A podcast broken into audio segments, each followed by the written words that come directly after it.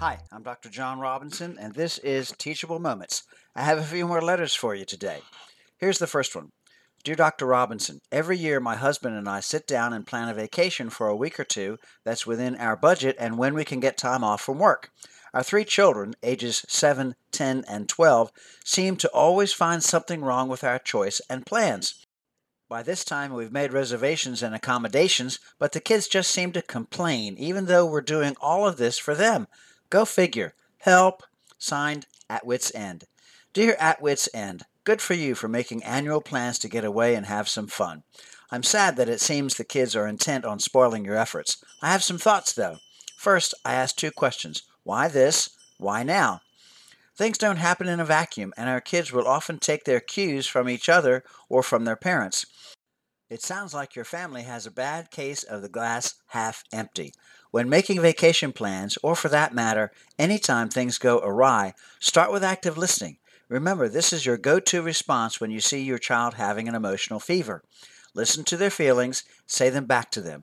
When they feel heard, they will then become more agreeable. Second, don't let the kids gang up on the grown ups. Remember, a family is not a democracy. There is no voting. Parents are in charge, but the key is to be a benevolent despot. That is, understand the needs and feelings of all parties before making decisions. Also, I don't know the makeup of your children, but I wouldn't be surprised if the seven year old is mimicking the older two to get their approval and attention. You might want to encourage individual perspective to avoid power plays. Third, Vacation planning is a great opportunity for family meetings. Set the agenda a week ahead of time and meet for an hour. If you need more time, set another meeting. Brainstorm any vacation ideas from anyone in the family. No comments, just list making. Then go back through the list more realistically with regard to time, expense, and feasibility. Focus on ideas that meet the most needs and where each family member can find good about it. Encourage discussion but not bickering. Set firm boundaries and hold to them. Assign something for each person to do in preparation for the vacation so that all feel included. Always, where there is blowback, start with active listening to help the tension come down. Have consequences for non participation. Focus on the fun of it. The kids will take your lead and end up having fun themselves, and all of you will feel closer to each other. Enjoy, have fun. Blessings, Dr. John. Here's another letter. Dear Dr. Robinson, you know that I love my kids, but summertime, whew, when school is out, it's exhausting for me. Both my husband and I work full time, so we share kid duty, but that seems to be 24 7 during the summer. I just hold my breath and count the days until school starts back up again. Suggestions? Signed, Frantic. Dear Frantic, I'm exhausted just reading your letter. LOL. It does seem that everything during the summertime off from school is inside out and backwards. You didn't give me a lot to go on, but I'll give it a shot. You said kids, so I assume you have more than one and that they are all in school with some variation in age and development. The key to survival with children in any family is structure, supervision, and accountability. Structure begins with a family meeting where all parties voice what will be a fantastic summer experience for them. Brainstorm available activities and allow for those items within your time and financial constraints. If you don't already have one, create a dry erase monthly calendar with big blocks for each day in the month. For kids old enough, they can post events on the calendar as well, as long as they are cleared by you. Review calendar events weekly, usually on Sunday afternoons, to keep it current and make corrections and additions. This structure will take a ton of stress off of you. It spreads the load, and each family member takes responsibility for their events. It also teaches to ask permission, plan ahead, and post. If it's not on the calendar, it's not going to happen. Next is supervision.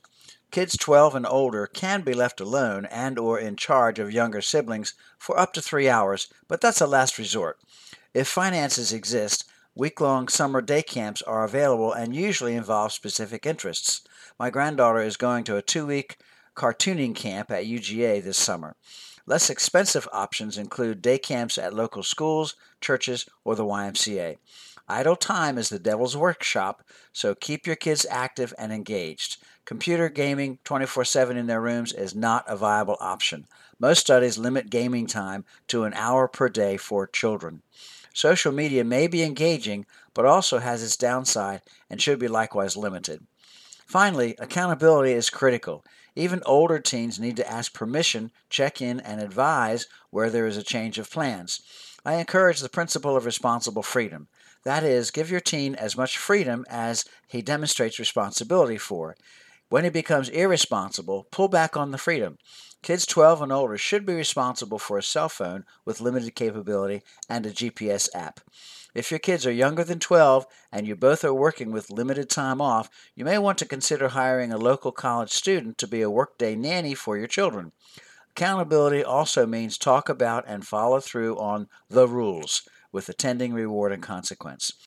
Hopefully, attention to these details will yield less stress, less worry, and more fun for all of you. Hang in there, Frantic, and you might rename yourself Calmer. Blessings, Dr. John. If these letters stir questions of your own, contact me through my website at www.thereformykid.com or email me at johnrobinson00 at bellsouth.net.